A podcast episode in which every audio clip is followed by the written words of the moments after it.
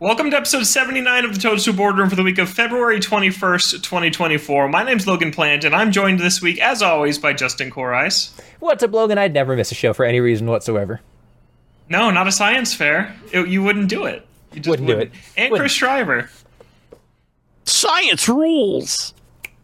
We actually got an email about that science fair, so uh, we'll want to hear about how your science fair was in a little bit, Justin. But first, we've got some big news to get to. Finally, after weeks of rumors, there was a Nintendo Direct partner showcase. Everybody's favorite type of Nintendo Direct aired earlier today, the day we're recording here on the 21st. And we're going to talk about uh, a few games that we each want to highlight, but let's start with some general impressions on the presentation as a whole. We've been waiting for Nintendo to say something this year. They finally come out and drop this 25 minute pre recorded file that they just drop on YouTube. It's not a live stream, nothing like that. And there was only one first party announcement at the very end. Chris, what do you think this of, of this event as a whole? Uh, I I think there were some very good things in it. There were some good surprises that I was hoping for and then received. Um, and there were some things I didn't really care about. I think it was a pretty. uh, I'll say it was a average direct. How about you, Justin? Uh, the feedback I gave you guys before the show was this could have been an email. Uh, it, it's unremarkable, I think. Uh, like there were a couple things that are neat. Truthfully, when I look at the pretty long list of games that they talked about, the number of things that I think I will ever play whatsoever, it is a very low single digit number, and frankly, it might not be more than one. Um, at the same time, like I saw a lot of things that I have like goodwill towards, like stuff that I have positive feelings about. So it's not like a bad direct by any stretch. Um, just nothing that, frankly, nothing that generates any excitement.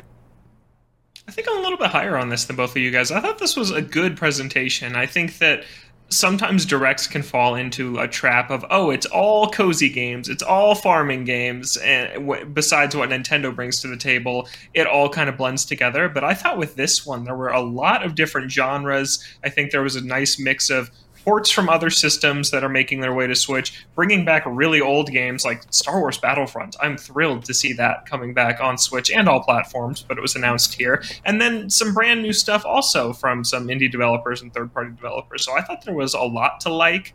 Uh, granted, for it being a partner showcase, the, the expectations are automatically lowered compared to a full length 40 minute Nintendo Direct, uh, one of the flagship presentations. But for it being a partner showcase, I thought it was pretty decent, and I walked away with four or five things that I'm definitely going to play. And and I think that most people could probably find one or two things. I'm curious, Justin, what's the one thing that you're for sure going to play out of this direct?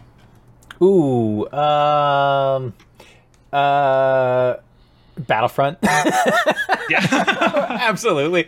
Yeah. Uh, and and I, I will say it, it did hurt my old bones when you brought up a really, really old game and it said Battlefront because I was a grown man playing Battlefront. So that was just just a, a spear to this old heart of mine. Um, yeah, no, so that that's the one that surprised me. Um, you can play Battlefront on things like Xbox using back compatibility. Uh, but, you know, this sounds like not like it, it has like some new content and it's going to have probably some pretty active servers with a, a solid player base for a while, I would think. So you can actually get online and do big battles against other players, which is not something, frankly, I thought I would ever have the opportunity to do again. So I was pretty excited about that one. Yeah, I'm very excited about 64 player online multiplayer. This is the Star Wars Battlefront collection, which is coming out on March 14th, and that includes both Star Wars Battlefront 1 and 2, the original LucasArts ones, not the EA Dice ones that have come out in the last decade or so. Like these are classic arcadey Star Wars Battlefront. These games are awesome. I played them so much with buddies uh, when I was younger. They I never owned it because I didn't have a PS2 or an Xbox. This wasn't on GameCube, right? So I played it at friends' houses at the time and yeah, so much fun. Galactic Conquest and Star Galactic Conquest 2 is in awesome particular. mode. Oh my goodness! You like getting like cards and power ups. Like so, dear listener, if you don't know Galactic Conquest, it's sort of a it's like separate from like the campaign, and basically you're dropped onto a map, almost like a game board, and you're taking over planets, and those open up like basically lines to get to other planets. There's also fleets that you you may have to contend with, and, and I really like the like flight combat in this because you can you know freely roam in your like tie interceptor or your X-wing, but then you can also board the enemy capital ships and take them out from the inside. It's really cool. It's really fleshed out, and it's it's a mode that I would just play like over and just finish a campaign, start a new one, finish a campaign, start a new one, just do it over and over again. It's like Risk, but if instead of just rolling dice for the battles, you actually went down into the planet and played the battles in this Star Wars Battlefront gameplay. It's awesome. Chris, have you played the Battlefront games? I did. I played them uh, growing up. Um, I, I, specifically remember playing two for the first time because it blew my mind that uh, it was the you, you, got a demo for it with mm. Uh, Revenge of the Sith on DVD, and it blew my mind that you could put a DVD into an original Xbox, and it could also have it could have the movie and that on it at the same time. Like my my brain couldn't compute that. Um, but uh, no, these games are great. I I think the best thing about this is is what Justin said earlier is that uh, you know now because I don't know if like these games are still available for purchase on Steam. Um, but I don't know that the servers are still up, and if they are, there can't be that many people playing them. So the best part about this is that you know you're going to get a whole influx of people that are going to a experience this game for the first time, and then you're going to have returning players that they decide to pick it up. That oh my gosh, now they have people to actually play again instead of bots. Yeah, that's going to be a big deal. I know uh, several people who are going to pick this one up and, and, play it when that comes out. So I'm looking forward to that one. I want to talk about Endless Ocean Luminous because that is a Nintendo published game. This is on Nintendo's calendar of Switch games they're publishing this year. It's getting a physical release. This is their May game. It's coming out on May 2nd, and it's not developed by them. It's developed by Arika, who developed the Endless Ocean series back when it started on the Wii as well. And this is a deep sea exploration game. They really emphasized multiplayer in this one, with what was it, up to 30 players could explore the ocean together and just come across over 500 different species of aquatic life and yeah, I thought that the gameplay footage looked a little choppier than I would have liked to see for a game that's two and a half months away. Uh, we'll see if that shakes out any different as we get closer to launch, but you have to think that this is pretty close to a final version. I, I'm happy that a series is coming back that is has a cult following, like we've talked about. The Switch has been really successful at doing that, bringing back these games that haven't been seen in a long time, but I thought this one looked a little rough. And, and Chris, you were shaking your head like you agreed that it looked a little bit rough. Yeah, I think this game looks real rough. Um, especially like Endless Ocean. Um, it's almost like Pokemon for people that don't want to play Pokemon and don't want to battle. It's like a pacifist, chill, older person that just wants to kind of explore around the ocean. Like I'm trying to like fit, who's the target audience for Endless Ocean? Um, Sounds like you. But no, I'm just, I'm just um, kidding. Because on top of that, like, there's another game that's similar to this. It doesn't have online, but I think it looks and plays better than at least the previous Endless Ocean games, and that's Abzu. Mm-hmm. Um, and that game's already on Switch. Um, if you're not familiar with that, but maybe you're familiar with Journey, it's from uh, a couple of the, the folks that worked on that. Um, similar kind of vibe. It's like Journey, but you're in the ocean. Um, but yeah, Endless Ocean, uh, I think it looks real rough around the edges. Like you want to talk about an example of we really need new hardware, guys. It's this game, and and the fact that it was their closer for the direct, I was kind of like, maybe you should have shown this earlier and then made something else, even if it wasn't first party. Um, that looked better. Like I think Penny's Big Breakaway, which we'll, we'll, talk about later, is probably a better showpiece for the console just because of how well optimized that game and that engine that that team has developed is. Yeah, Penny's Big Breakaway. I'm already playing it, and it is awesome. It is really, really awesome. I'm excited to talk about that one. But I want to hear if Justin has any thoughts on Endless Ocean.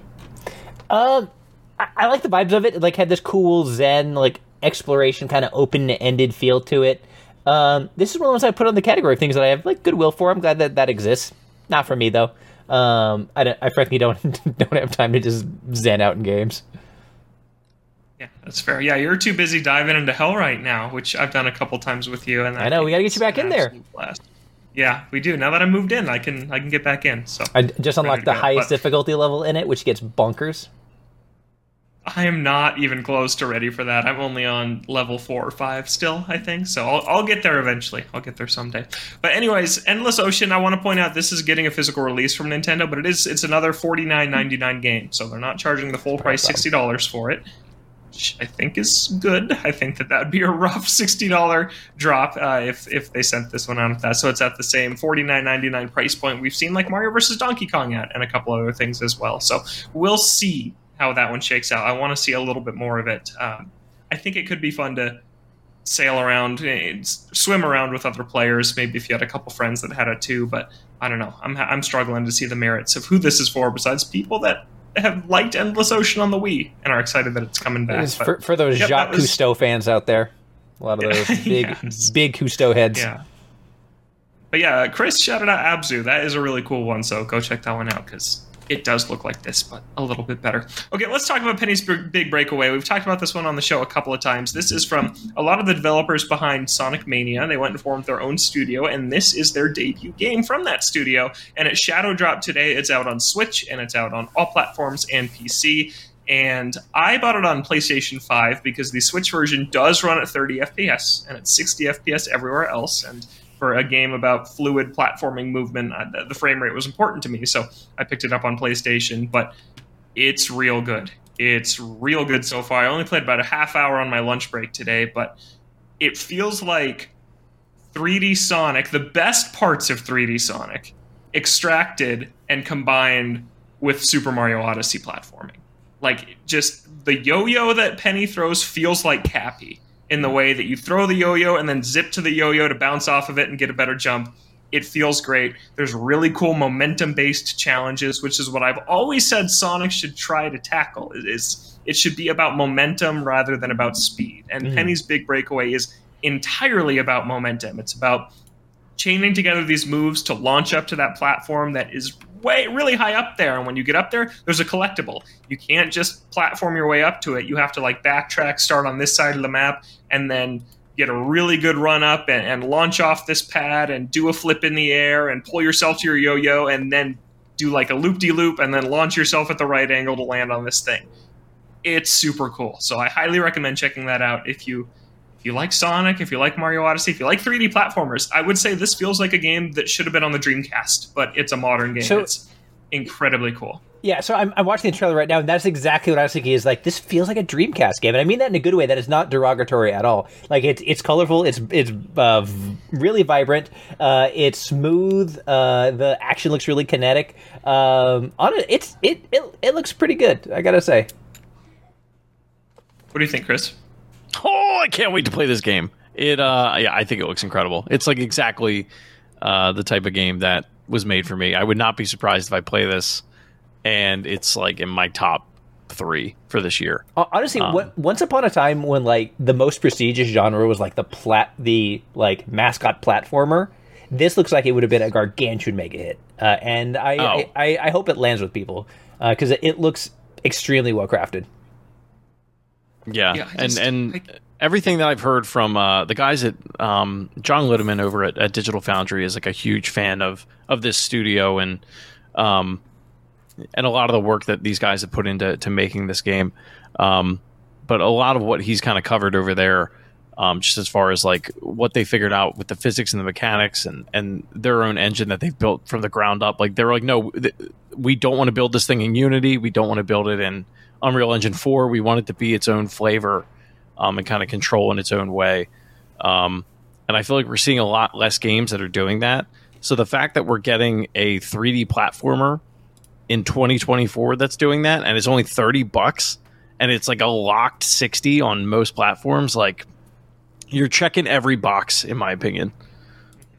Yeah, 100%. And I think that I don't know if it's going to click with everybody because even for me, the first five or ten minutes I played it, it feels weird. But once you kind of get it and, and get into the flow state of it, it feels really great. It's definitely one of those platformers that I think is going to be very easy to just get to the end, but to master it and speed run it, because time attack is a big part of this game, or to find all the collectibles that are hidden in places you have to do these crazy acrobatics to get to, that's where a lot of the the challenge and the fun is going to be found. And already there's three collectibles, just like in a Mario game, three things to find in between the start and the goal line, and then you use those as currency to unlock the special world levels. And I just played the first level in the special world, and it was just delightfully challenging. It, it, I died probably 10 times on it. It was exactly what I wanted from a platformer. I love that brutally challenging stuff that a lot of Nintendo platformers like Mario Wonder just didn't really have. I Hmm. love that game, but it was missing from that. And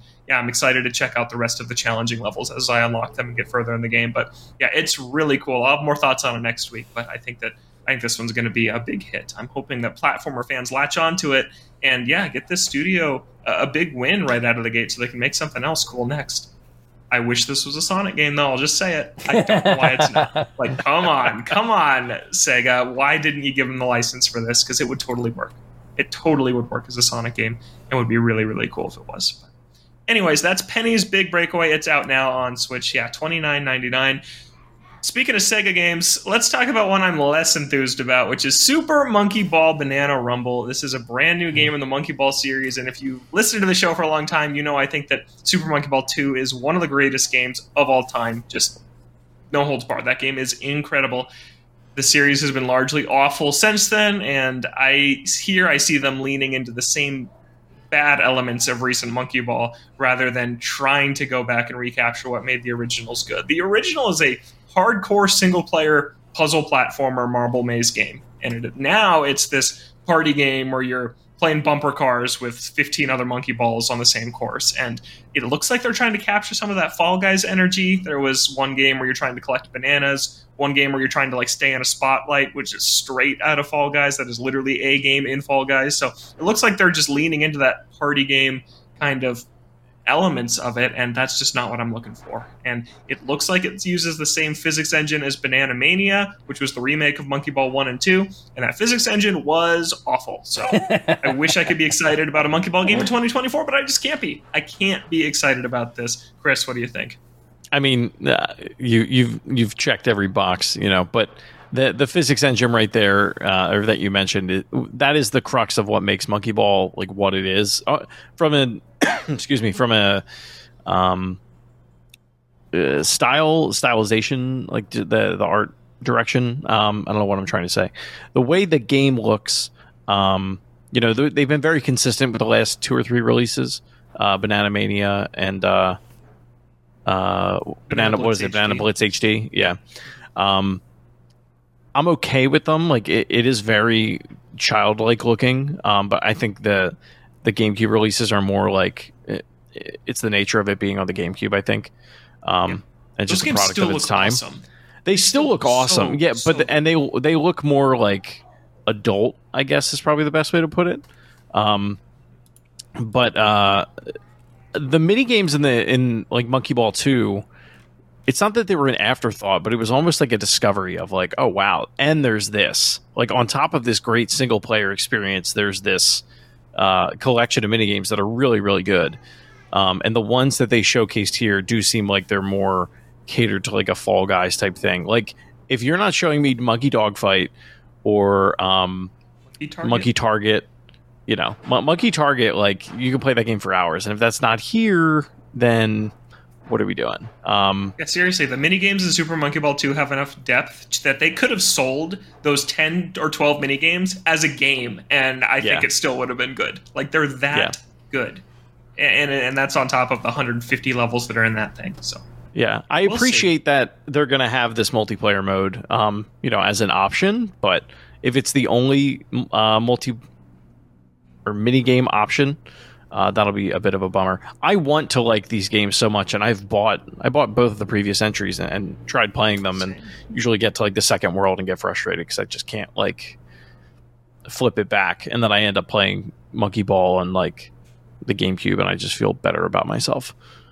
Banana Mania is practically unplayable because of how much they ruined the stage tilting physics. It doesn't Yeah. work. Like the expert levels, which require like in, uh, in the GameCube version, it is one to one. The stage moves at a one to one ratio to how the control stick moves. You are you have the exact precise control of the stage.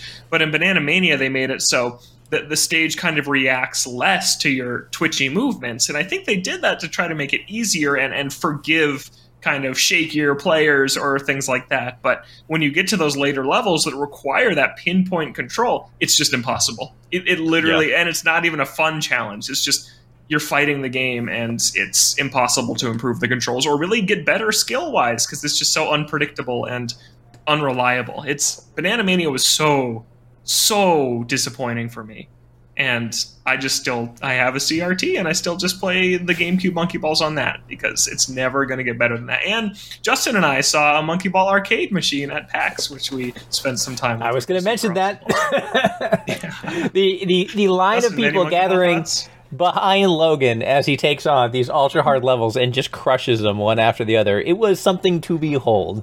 And so, and that's why when it comes to games like this, frankly, I just wait till I hear your opinion because you know what you're talking about. Um, I will say, like, uh, I looked at this game and it's sort of similar to what you were saying. To me, it strikes me as, oh, they want people to play this on Twitch.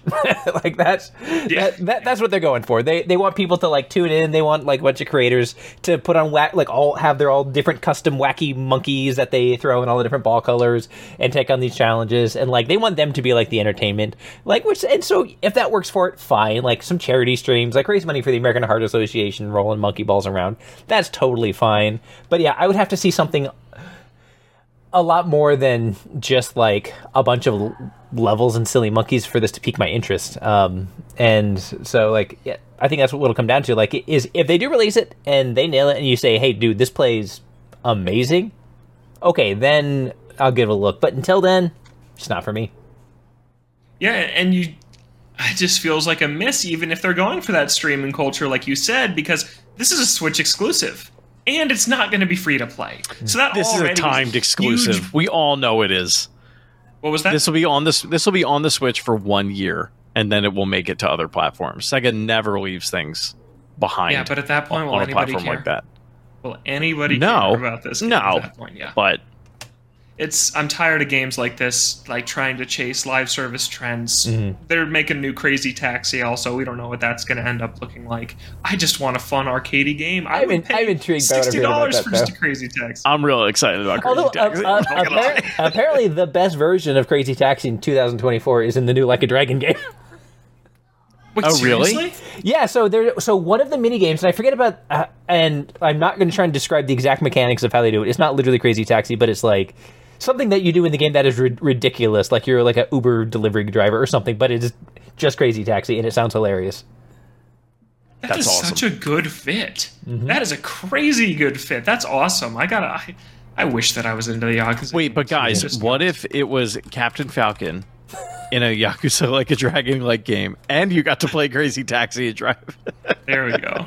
Yeah. Okay, so every Yakuza game has a claw game with the monkey ball plushies that you can go and win. All right, so I'm I'm reading this from the IGN wiki. Um, Crazy Eats is like a Dragon Infinite Wealth's version of Sega's Crazy Taxi. It's a mini game where you collect food and deliver it across the level to get money. When you're delivering, you can perform stunts to earn bonus cash, and then there's a lot more about it, and you get different ranks, and there's different food items you can do. Uh, and yeah, it, uh, everything I've heard about it is it is awesome. That's great. sweet. I gotta look that up. I gotta watch some footage of that. That sounds awesome anyways, that's Banana Rumble. That's out June 25th as a Switch exclusive. But Chris says for one year, so we'll see about that. You know, I'm picking this up and playing it. We'll see how it goes, though. I'm not looking forward. Looking forward to the Logan review. What's up, Chris? We're going to talk about this one later. Uh, Nintendo Switch Online members can redeem Earthbound Beginnings icons on Nintendo Switch. If that's not the biggest like yeah, that just happened. Like if that's not the biggest bag over the head punch in the face, like Okay, let's get there now. You brought let's it up, so let's, let's, talk, let's about, talk it. about it now.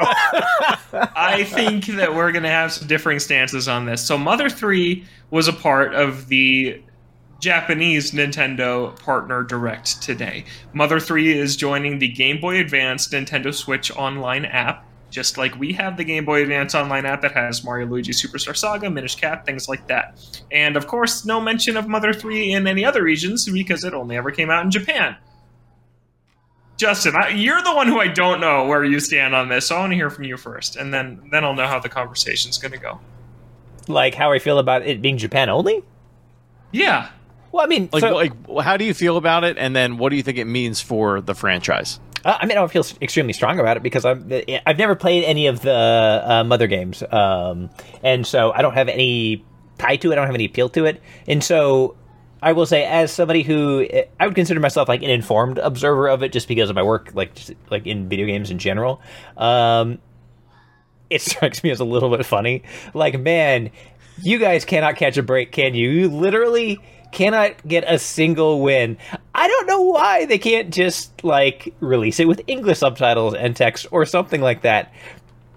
Honestly, from afar, it looks like they're doing it on purpose, and it it makes me laugh. Chris, where are you at on this? I do agree that I feel like they're doing it on purpose mm-hmm. at this point, especially after watching uh, the Earthbound documentary. Uh, just but, spite. just, just spite. What I will say is where I think people, might, at least where I'm getting upset about it, is you look at for the longest time we were looking at the Switch Online lineup, and it was where's Super Mario RPG, and then we got a remake of it. We never saw Mario versus Donkey Kong, and then we got a remake of it. Earthbound Beginnings, Earthbound, and Mother 3, in Japan at least, are now all on Nintendo Switch Online, which to me says they have no plans of ever doing anything with this franchise or remaking at least any of those three games in the next three to five years. Or at least on, on this platform. Like, we'll see how all this NSO stuff carries over. I hope it just will, but you never know with them until until it's a sure thing. That's a good yeah. point, though. That is a good point. That that's that's my concern. Game, it doesn't show up. Yeah, is there? Yeah. I guess the Oracle games too appeared, and we never got remakes of those. And they right. just plopped them onto Switch Online. That is a nice pattern that you've noticed. So yeah, I like that. Mm-hmm. I wholeheartedly disagree with the notion that they're doing any of it on purpose out of spite. In Japan, Mother 3 is just a game that came out that people like. It's just a game. They don't know about any of this. Well, some people might know, but it's not a big deal that we never got it over here. It's like why would what are they supposed to do not release it in Japan because it never came out here? Like no, that's silly. Like it's just a GBA game that they added to Switch Online today. That's it. I do think the icons thing is weird. So I'll give you that. I have to sit on that for a little bit to see if that yeah, changes like what, my mind. I what think that's just weird. Caused them to do that? Is it to remind uh, everyone that hey, you're not getting Mother 3, but by the way, you can play this old NES game in this franchise. Or did they just drop Mother icons in Japan with all three games, and then we just got the ones that don't include? Yeah, but then why the wouldn't we get characters? Earthbound too? Yeah, I don't know. That's weird. None of it makes sense. That. Uh, yeah, that's weird.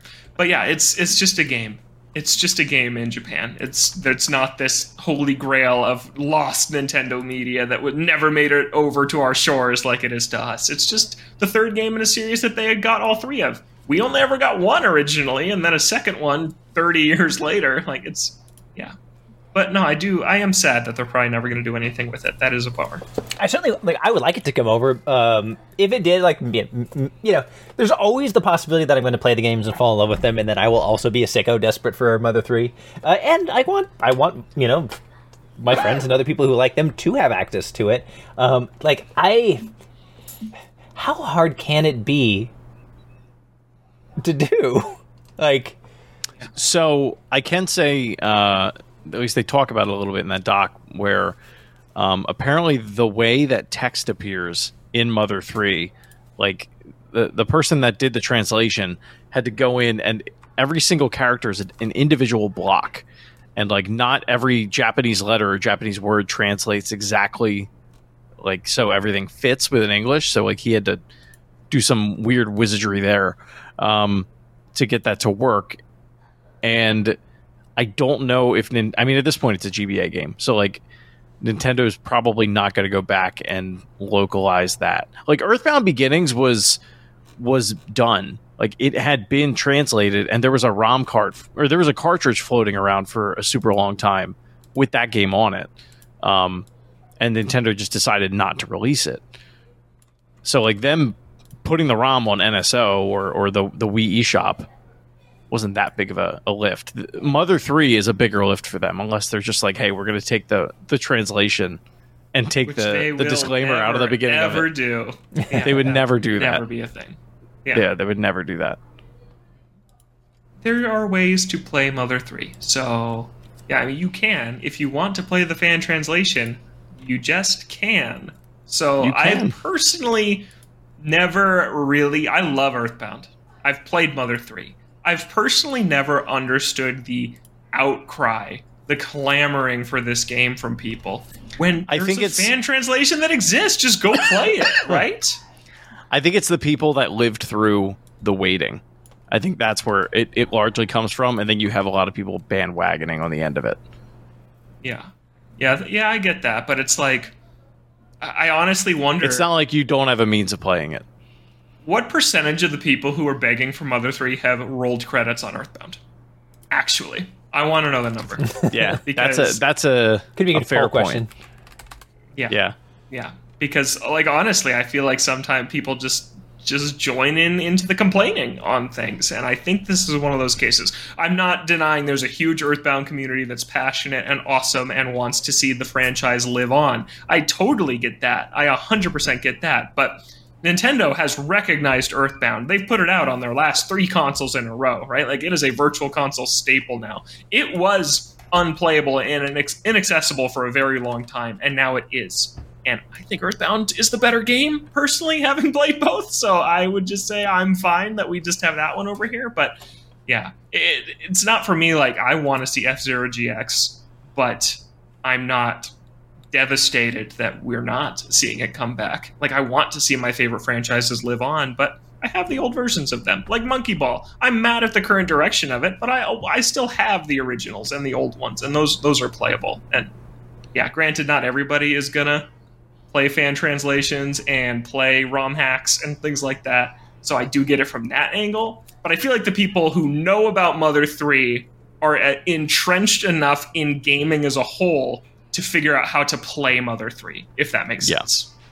Like, yeah, everybody who knows about it knows that there are means to play it. That's my take on Mother 3. I don't think we need it. And yeah, I'm ready to close the chapter on it. I don't think it's going to happen, ever. And I'm okay with that. An Earthbound remake, I still think could happen at some point, and I still would like to see that. Yeah, I I'd like to that. see Like I said, yeah, they've recognized it, and Mm-hmm. it exists, and they just remade Super Mario RPG, and I And feel like something of that scope and scale seems perfectly appropriate. Yeah, so we'll see. Uh, I want to give a quick shout out to Arranger, a role puzzling adventure. This is one of the early games in the direct. It's an indie puzzle game, top down, where that takes place on this grid that moves as you move as the character. And I just thought it looked really, really neat. Super cool puzzles, a little bit Zelda like, just in its presentation and probably some of the puzzle solving. So, yeah, do you guys have any thoughts on this one? I thought it looked great. Um, no, same as you. I uh, it, re- it reminded me a little bit of uh, probably the art style Braid.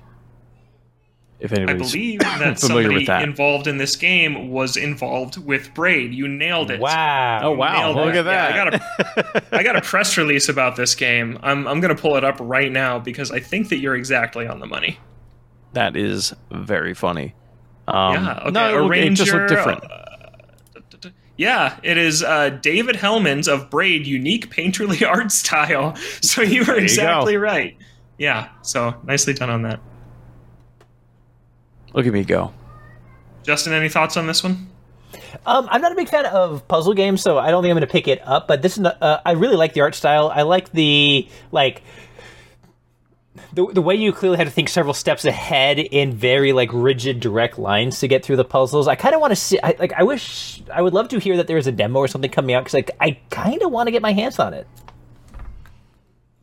Yeah, maybe there will be. It's not coming until summer, so possible that it could get a demo. That would be great to see. And then I gotta say here, after all the drama of the last two weeks, Xbox games are now coming to Switch. I don't know why we needed that podcast where they said essentially nothing last week before this. I feel like this could have just happened and everyone would have been okay. But Grounded and Pentiment are coming to Nintendo Switch. Hi-Fi Rush was announced for PlayStation 5. No Switch word on that one.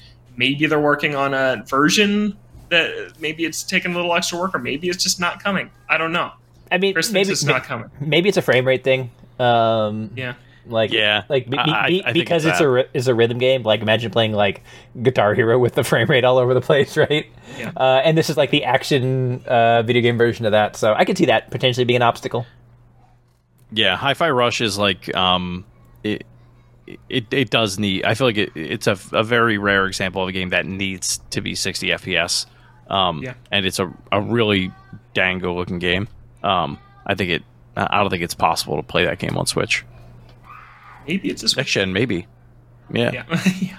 And then uh, Sea of Thieves is the other one that's coming to PlayStation, but not Nintendo Switch. And that's I thought that would it would have been fun No to see a rare there. game come to Switch. I would, I would, Yeah, I would love, surprise. I would love, love, love to see it. That's like near the top of my list of games that I wish would work on Switch. But like, you know, uh, I had it on the Xbox um, One. I played on the Xbox Series X mostly, and it's a gorgeous game, and it pushes the hardware. Honestly, like we when when you play with like people on other consoles, uh, one of my good friends that I play with was still playing on the Xbox One. And like every time he died, it would take him like four times longer to like come back to life just because of the loading screens. Um, Oh. And so like it's it, there's there's a lot going on there. So those are the Xbox games coming, but Pentiment is really cool. It, it's a really cool Great like fit. adventure game. that takes Very place in the very good fit for the for the Switch. And that's out tomorrow. I was really happy with this direct. There was basically three shadow drops. You had Penny's Big Breakaway today, Pocket Card Jockey is today, and then Pentiment is tomorrow. So a lot of immediate stuff, which which is very very cool. Chris, we got to talk about Suika Game multiplayer mode. That is also out today. So another shadow Yeah, drop. is. Have you tried it already? No, I did buy it, but I have not tried it yet. I'll probably try it tomorrow, um, or or Friday, uh, or this weekend. Um, but yeah, they basically they took a lot of the basic multiplayer modes uh, that exist in Tetris. Uh, there's like a time attack mode. There's one where you can throw basically garbage at the other player uh, by combining fruit. Um, and then I think there is one where it's just like a score chasing one. You see how how many points you can get. Uh, yeah, my wife and I are both very excited to play this together. Awesome. Yeah, we went from not knowing what this game was, it was this thing on projectors, to now it's in a Nintendo Direct. Like, that's a pretty crazy story for Suika Game over the last several months. And then, uh, Chris, you also wanted to talk about Pepper Grinder, which is an awesome 2D platformer coming from Devolver. That's coming on March 28th, and there's a demo out today. This game looks really cool. Yeah, so uh, demo for this came out a couple weeks ago on on Steam. Uh, I think it was during Steam Next Fest. Um, but uh, it it's great. Um, imagine yourself uh, navigating through um, uh, through a, a 2D uh, pixelated level um, with a giant drill, and you can sort of drill through the earth like a dolphin and like pop back out, and then you try to gather as many gems as you can. Um, this is going to be one that is going to be really cool to watch during uh, like summer games done quick um, and things like that. Like if people speed run this and get really really good at it, it'll be like really impressive to watch. Um, this has been one that has been I think on a lot of people's radar for a really long time. Uh, so it's really exciting to see that it's finally got a release date. Yeah, I love the art style of this one. Really nice pixel art. I saw it at PAX West, but I did not have an appointment or stand in line to play it, but it's been on my radar since then. Justin, Yeah, is there anything super else from the direct you want to shout out before we move on? Um, honestly, a number of things. Because, like I said, there are a lot of things that I have some pretty good will towards. I'm always happy anytime we try and get the Contra franchise up and running again. Frankly, the like that the classic rare games that they announced are pretty great. Um, I like Killer Instinct was amazing when it came out back in the day. Uh, Battletoads is about as uh, a, hard a beat 'em up as you're ever going to play.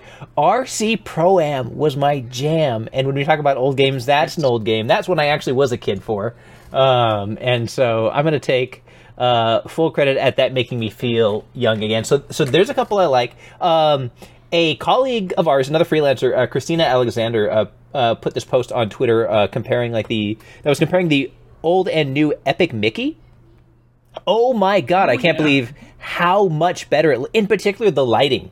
It looks incredibly different. So much better. I missed it the first time through. Um, I don't know. Like, I don't want to spend full price on it, but so it's one that I'm pretty intrigued to like check out because it was it was beloved when it dropped. I remember when it released the first time, and I missed it entirely. Um, so I'm curious about that. Um, I played Monster Hunter Stories 2: Wings of Ruin. Um, I really like it. It's it's it's honestly more like a Pokemon game. Um, you gather um, other monsters. You call them monsties. Um, you engage in turn-based battles. Like they're cute. They're simplistic. They're kind of like kid-oriented, but like they they, got a lot of heart. Um, and I I do like the Monster Hunter universe where your job isn't exclusively to like actually like hunt monsters. The, the the whole idea of like you know people living in harmony with them is is really kind of cute and really sweet. So I appreciate that quite a bit. And then the last one I'm going to shout out um, was not in the American Nintendo Direct. Um, it was for this game called Reynatis, which is a new action RPG that they announced in the Japanese only direct. Um, check out the, the, the trailer. It looks like anime action game number 644, which is fine if you're down with that sort of thing. But I will say the pedigree of the people working on it is nuts. So it was written by uh, Kazushige Nojima, who is known for helping write Final Fantasy VII and the Kingdom Hearts games. He's like uh, a frequent collaborator of Nomura over the years, and he's he's written like he helped write Final Fantasy X and X-2. Um, the composer is Yoko Shimomura from Super Mario RPG and from a lot of these other things that I just mentioned, uh, contributing to the Final Fantasies and the Kingdom Heart uh, and Xenoblade Chronicles and uh, like later Parasite Eve games. Um, and, uh, the director is the uh, director from Trinity Trigger, which is a game that I didn't play but looks really, really awesome. Um, and so it's one that I hope we get some kind of Western release because between like looking like a style of game that I really like and having absolute bangers of talent at the helm, it is extremely on my radar right now, and I want to see what happens with that. So I'm keeping my eye on that. Hopefully, other people have the same enthusiasm as me, and that leads to some interest of folks. Yeah, yeah, that game looked really cool. That was a bummer that that one was not in our direct. I was surprised by that one a little bit that that, that one did. I'm sure that one's going to get localized. There's no way with those names attached that it's not going to.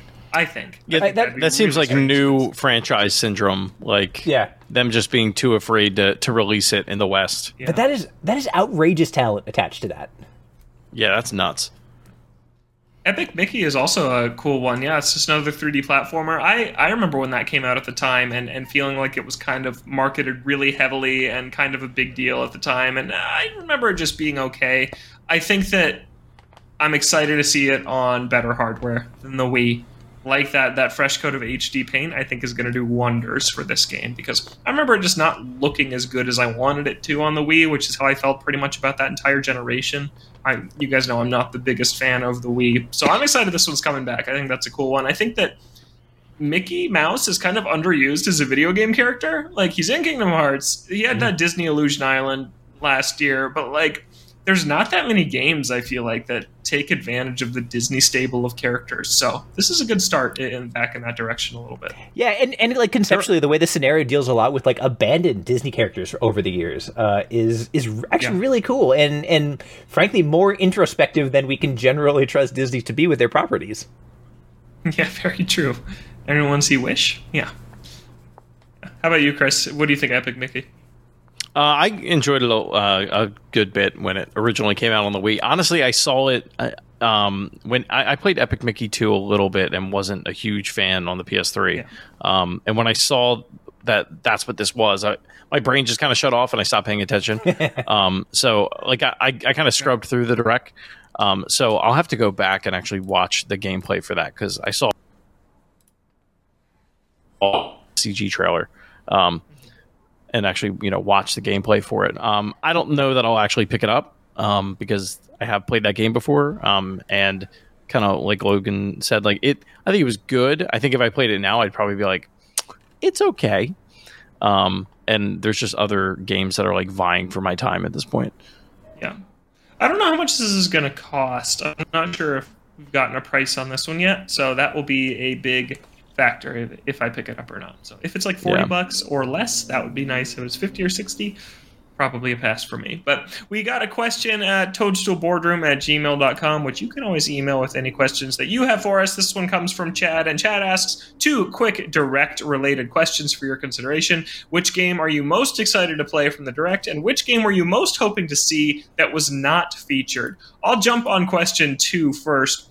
Dragon Quest III Remake. I really was hoping that Square would bring Dragon Quest III, the HD 2D version that they announced. You may have seen this on Twitter a thousand days ago, and there have been zero updates on this game in the last three years, and it's a bummer. I I was feeling like this year was the year for it, but I guess I thought this would have been the event to roll it out because I think it's a Team Asano game, which is the, the, the team that makes the Octopath Travelers, the Bravely Default, and made Live A Live. I think that they're developing this, and they have they also made Triangle Strategy. They put out pretty much a game a year. I was thinking this was going to be this year's game, and I really wanted to see it. It's been too long since we've heard from mainline Dragon Quest stuff. We've gotten a lot of spin-offs, but 12 and 3 remake were both announced at that same Dragon Quest presentation in early 2021 and it's just been nothing since then and that's been disappointing cuz the 30 seconds of footage we have looks awesome but yeah, there's just been nothing more since. But either you guys have something you wish had been here that wasn't, besides Nintendo games. I mean, not counting Silksong. That counts. That counts. Yeah. yeah. I mean that. I feel like I, I ex- not expect, but I hope for that one every direct at this point. Um, even though I feel like it, it, you talked about it in our Discord, but it probably will show up at an Xbox event because it is a day one Game Pass game. Um, another one that I actually forgot about because uh, originally when I thought about it, um, and it would probably be in an indie direct, honestly. Um, Yacht Club Games at one point talked about, um, you know, their when they made when they were done making Shovel Knight, they talked about we want to make a game uh, that is reflective of each generation. So, like, if you look at uh, Shovel Knight, um, that is one like for the that's more of an NES style and then they talked about you know we're really looking at the N64 and a lot of the interesting things that have happened there. Um, That's cool. I would have I would love to see them make like an N64 style 3D platformer. Um, I don't know that they they've never announced anything beyond like that uh, yeah. nugget of knowledge. Um, they did announce Still Mina the Hollower. Mina the Hollower too. That game's yeah, that yeah, that game's not even out yet. Um, and that's a that was a Kickstarter. Um, so it's been a while since we've. I feel like it's been a while since we've heard about that game. Um, so I was kind of hoping for that as well, but Yacht Club would have been good to show up. The Plucky Squires, another one. That's one I'm looking forward to. That wasn't here. That either. got a trailer today, I think. Oh, it did but it, today. Wow. Yeah, but it wasn't at um. Why it wasn't, wasn't at the direct. That? That's that's bizarre. Yeah, Justin, any picks from you? Yeah, so I was definitely thinking uh, contextually with the you know possibility of seeing more Microsoft owned properties come over to Nintendo Switch and things that I think could run on it. Um, I I think we should. Uh, not saying we will, but I think we should in the future see the Psychonauts games come to Nintendo. Uh, I think they're such a perfect fit. Like colorful platformers, I think they would run well. I think the art style would play well. I think that they're so like you know they they're not great games because of technical merits. They're great games because of good design and extremely hilarious writing. Um, Psychonauts Two is a Xbox exclusive made by Double Fine, um, and I think that oh, I think Psychonauts Two is on PlayStation. I, I oh, think that was already multi-platform. It is because yeah. it was like before. Well, it's not. A, it's them. not on Nintendo, yeah. and and that's a, a place I think it would do great. Yeah, that's a good pick. I like that game. I've played a little bit of it, and I was I played it like through the cloud streaming app on Xbox, and just wished I was playing it on my Switch because yeah. that latency was annoying for a platform. Just right yeah. here, just run around with little Raz getting in people's brains. So, and then Chad asked about our favorite game in the direct. Uh, mine was probably it's Penny's Big Breakaway. I've been waiting for that game. I've been following it for a long time, and I've now played it, and I really like it. But in terms of new announcements, uh, probably the Arranger, a role puzzling adventure that I talked about a little bit. I think that one's really on my radar now. Chris, your highlight of the direct? Literally everything you just said. Those two, yeah, those two. Yeah, really I'm cool. in the exact same boat. Yeah. Yeah. Justin. Uh, for me, it was Battlefront, but I will say I'm pretty intrigued by Shin Megami Tensei 5. Um, I've never played a Shin Megami Tensei game, but I do like the Persona series a lot, and so like may- maybe that's my, my, gateway drug into the the mainline series. So I'm I'm gonna keep an eye on this uh, uh, and and see how this one looks because that might be what I pick up. Nice. Yeah, that's Shin Megami Tensei 5 Vengeance, which is like the expanded version of 5, like the Persona 5 Royal to Persona 5. Because Atlus always has to do their yes, expanded version. Yep. Yeah. Whether it's Persona, Shin Megami Tensei, direct... Catherine. Yeah, oh yeah, Catherine mm-hmm. too. That's right. Oh yeah, Full they body. like to double the story. Yep. Huh. We talked about the direct for a long time, so we've got to get through these next topics pretty quick so Chris can talk about Mario versus Donkey Kong because he has some thoughts. But a new report has said that Nintendo Switch successor is coming in 2025. Guys, I'm so sick of talking about this. I'm not going to lie. So this was reported by Bloomberg, VGC, and Eurogamer, claiming that Nintendo's telling publishers that Switch 2 is expected to ship March 2025 at the earliest. So a little bit of a delay let's just let's not even let's skip over the discussion of if this is true or not. We can table that for another time. Let's just look at what we have now. This lineup in 2024, no new console this fall, if that's a possibility. Chris, how do we feel? I think it's going to be a pretty dry fall. Seems like that no across console. the industry, not just Nintendo. Yes. Kind of everywhere. You have PlayStation saying nothing new from us this year. nothing this year. yeah, like yeah. and then Nintendo, they're not going to roll out some surprise Mario game like big tentpole platformer. They might have Wind Waker, Twilight Princess in the fall or something like that, but it's not going to be anything new, new and huge. What? But, not to get too into the weeds with this, but what I find so interesting about this, not just with Nintendo, but with everyone, is I feel like last year we were inundated with like gangbuster game after gangbuster game every other week. And Nintendo, for the most part, I think over the past couple years has done a fantastic job of spacing out releases. I feel like we all can kind of sit here and, and conjure that they probably sat on Metroid Prime and Mario Wonder for a good long while, and we're just like, nah, baby's too. cooked, and Pikmin. We're just gonna let them sit and and and, and not touch them. Um, you know, let marketing do its thing and and it for the most part it was pretty successful. Um, and I think now what we're feeling is the after effect of COVID and and what you know that what not I don't, I don't even know if I would call it poor planning, but just like things that are out of the control of a lot of these companies. Um, but I find it interesting that like the third parties didn't coordinate better with some of these like platform holders to be like, hey, we have X amount of AAA games coming out this year. Um, we have nothing next year though. so yeah, I know it's like it's almost like post post COVID. Like COVID right. slowed everything to a halt, and then everybody finished their game at the same time after development got a little bit more back to normal, and now everybody's on this same cycle. Yeah. Like Nintendo, the Zelda team, Respawn shipped Star Wars Jedi last year. Like all these huge games. We just got a FromSoft game. Sony Santa Monica, Guerrilla, who makes Horizon, they all have shipped within the last two years and are now all on the same cycle. So man, 2028 is looking real good when they're all ready to ship another game again. Like, that's what it feels like.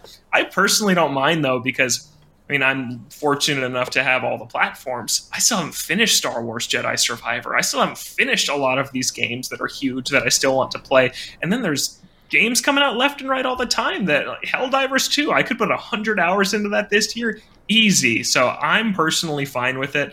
But it is strange. It's going to be very different than last year, where it felt like you could not even keep up with everything that happened. And now this year, it isn't going to be like that. Justin, I want to hear from you about the the lineup we've got uh, industry as a whole, but also Switch specifically.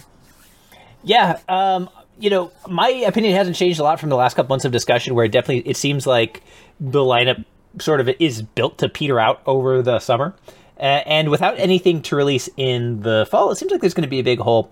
And so I, I will say, one, this this seems well reported by multiple reputable reputable outlets. Just going to say that. Um, two, um, you know, that being the case, the the biggest thing that I that I can't get out of my head is why.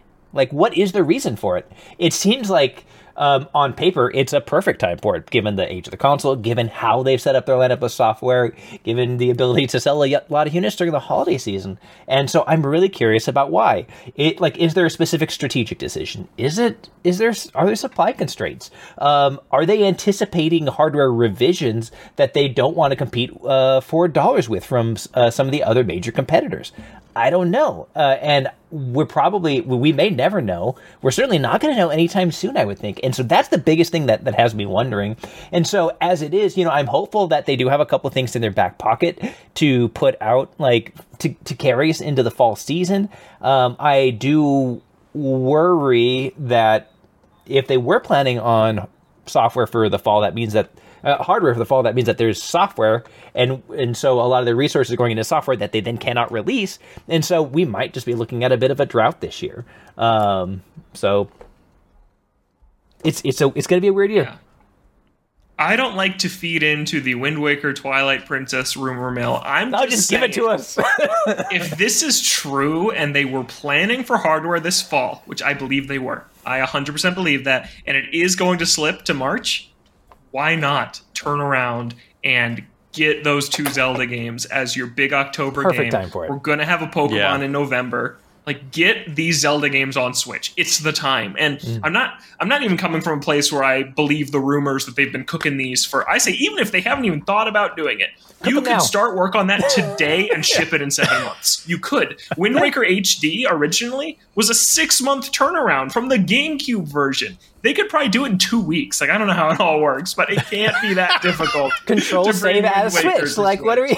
Yeah, I come know, on, right? just change Yeah, the just- file extension. Yeah. Yeah, they can do Yeah. it. So I, I Ju- wouldn't be just shocked co- if copy the that. disc on the little cartridge and Good to go. Yeah, that's all you have to do. So Yeah. yeah, I I think this is a software thing.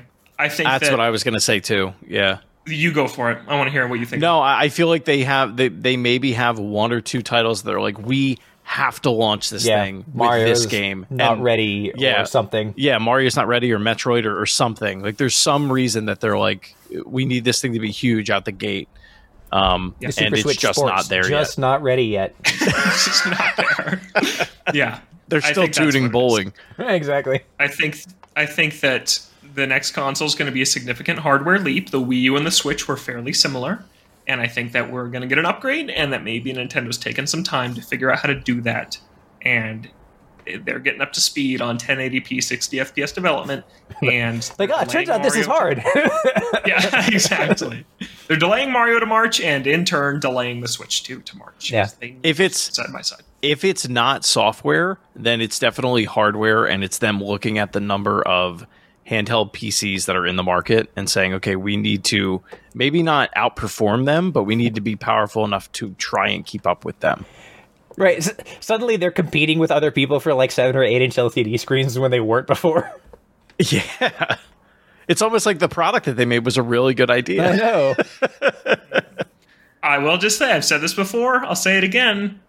I don't know how big the crossover is, but I am worried about this. This this quote said March 2025 at the earliest. You better get out in front of GTA 6 because that's all anyone's going to be talking about for months after it comes out. I know it's not going to be on Switch. It's not an exact competitor, but GTA 6 will be a bigger deal than a new Nintendo platform. You're will be. also assuming that GTA 6 will release that year. Every announced to. Rockstar game, I know, but every Rockstar game has also been delayed since I think That's GTA true. 4. Was Red Dead 2 delayed?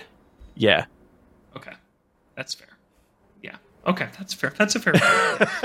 All right. Our next topic was going to be Pokemon Presents predictions, but instead, I'll just say we're probably going to get a new game that I imagine will launch in November. It's that that we'll know next week. That Pokemon Presents is set for 6 a.m. on February 27th, so we will talk about that. Let's go week. something. We have. Yeah, but let, us Yeah. let's go something. We have to get into Mario versus Donkey Kong. Chris and I have both played a significant chunk of it. I'm at the final world. Chris is done with six worlds. And Chris, you told me before the show you're done. yeah, I think I'm done with this game. I got I got like real real annoyed with this game. So my problem with it, I think there's a lot that it does right. I, I want to say that out the gate. I think there are a fair amount of levels uh, in the middle of it because it is a very short game. Um, that they start to do the thing where you complete the level and you feel good about it. You feel smart that you you were able to, to figure out what, what it is you need to do. The first two worlds, throw them away. They're like child's play. They're teaching you how to play the game. And I understand they have to do that because they're introducing new mechanics, et cetera, et cetera. And then you get to the ice world. And I think that's the world that really starts to show how badly this game controls because this game doesn't control like any other Mario game that you've played recently. I'll say that. I think it controls like Jumpman in Donkey Kong controls, and that's the point. But where my brain starts to fall apart is it looks like a modern game. So I can never gauge how far Mario can or cannot jump. Um, and it just uh, like I, I'll die. I feel like I die in really cheap ways in this game, and it's not like I know what I have to do, but then all of a sudden like something will happen, or like I'll a pixel of my shoe will hit a shy guy and I'm dead. It just feels very It's- unfair. it's definitely not as as clean as a Super Mario Brothers game where you know Right. What does landing on the top of a Goomba look like versus the Goomba hitting you. Right? That's very clear. In, It's in- like- in Super Mario games. It's not here. Yeah, like uh, part of the what makes it clear in in an old game is because it is a pixel that has a flat line. You understand where that hitbox is, um, and if you look up when the Crash N. Sane trilogy came out, people were talking about how when Crash would jump, it seemed like you weren't making jumps because like he would slide off of a platform like because he was just a little bit too short and it never felt right. And there's a picture out there somewhere where they show the hitbox and it's shaped like a pill. So like you'll hit a certain corner and like you'll the the round of it will cause you to fall off the edge. Um, and it's a similar type of thing here, but it's with enemies, which is a weird position to be in. So like you might think you're jumping on top of a shy guy, which doesn't in this game doesn't actually like kill him. It's just you could stand on him and then pick him up and throw him. Um, and it, I feel like it never feels right whenever I'm doing anything in this game. Yeah, Mario is one of the most joyous characters to control in pretty much every game he is in in, in Super Except Mario for this one. Odyssey. Except what? I said except for this one. Oh, except for that. That's what I was going to say. This is Yeah. not a Super Mario game, right? This is Mario versus Donkey Kong, and Mario just doesn't feel good.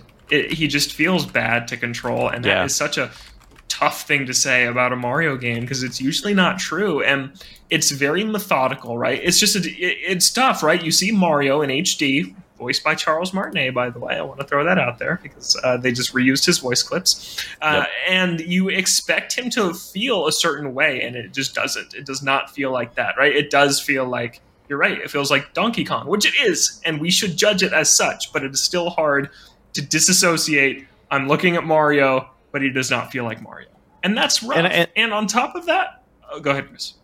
The only other thing I want to add is if you go back and play the GBA version, I don't feel this strongly about it because it looks as bad as it does c- compared to this game, obviously. Um, so I know what to expect out of those controls. Like Yeah, I I really think think, that's it's it's the modern graphics that are combined with this um, old school gameplay that that's really kind of throwing me off. But I got I honestly got used to how Mario felt pretty quickly, and I haven't. I actually liked the ice world a lot. I thought it was one of the stronger worlds. It's one of the new ones that they added into this version of the game, and I liked the puzzle design in it a lot. But for me, the puzzles are just mostly too easy. Like you, Yeah. like Chris said, the first two worlds are nothing, and then you get the first new world they added, which is the Merry Mini Land, and it's pretty cool. It uses some fans in some interesting ways. There's some nice puzzles in there. Then you're back to the GBA stuff, which is just so basic. And Yeah. earlier we called this like, oh, it's Captain Toad, but in 2D. It's really not. It's like you see the solution to the puzzle, and then it's about fighting the stiff controls to resolve it, and that's the Yeah. game. And it's just not great. It's it's not very good. Uh, it's disappointing. I'm not. I love puzzle games. I love platforming games, but I'm sitting here playing this, and I'm like, it feels like a chore to me. It feels like I'm playing this just because of this podcast, so I can sit here and recommend it or not. And I don't. I don't recommend it. I think this is a fairly mediocre offering from Nintendo so far. And I haven't gotten to some of the bonus stuff. There's some expert levels, which hopefully the puzzles are a little bit more complicated when you get to that. But so far, it's just feel like I'm marching through a pretty repetitive. I don't know. It's a slog. It's a slog. Is Yeah. it feels. And I felt like I was playing it as a job, like like for this Yes. podcast. Not that this podcast is a job, but it was it, like the moment that it started to not be fun and, and and be frustrating and feel like a chore. That's when I was like, you know what? I don't need to. I have an opinion. Like I know what I feel about this game, and it's not Yeah. positive. And then I get to the end of each world has a level, a Lemmings type level, where you have to lead six mini Mario's into a toy chest. I can't stand those levels. I Yeah. hate it when I get to them. I think they're kind of miserable, just guiding around these lemmings in, in a format that just wasn't really built for that, right? Like in, in a game where you're supposed to guide a group of things, like Pikmin, where the whole game is designed around that central mechanic, it works for me. But where this is a a puzzle platformer where I'm controlling Mario, and then I'm controlling Mario, but having to guide these six toys, and it's only one level out of every eight levels. I just wish I didn't have to do it. I, I don't Yeah. like doing it. And then the boss fights at the end of each world against Donkey Kong are all the same. And every time I see Donkey Kong's character hmm. model, who looks awesome, by the way, he looks so cool in this game. I'm like, why can't I play as him and beat up this lame version of Mario that I don't like controlling? Yeah, I want it to be Donkey Kong versus Mario. Let me take control of the ape and and take revenge on Mario. That's what I want. But I'm yeah, don't recommend this one. Uh, there are 30 better Mario games on Switch. I'm glad I didn't pick it up. Yeah.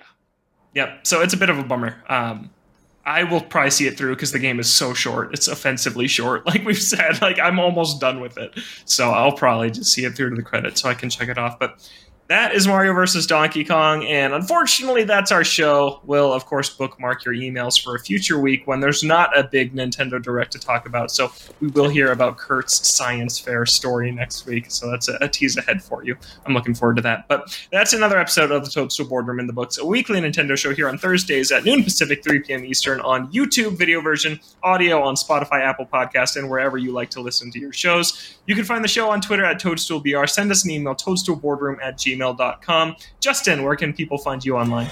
You can find me on Twitter at KOREIS. You can also find my guide for how to fight automatons at IGN.com in Helldivers 2, and I'm working on a review. I don't. I don't know if I can say the name of it just yet. I should have a review and progress early impressions up this week, uh, so keep an eye there. Awesome. Chris, where can people find you? You can find ah, you can find me on Twitter at Shrives93, uh, where I will be just living, just living, Just driving it up.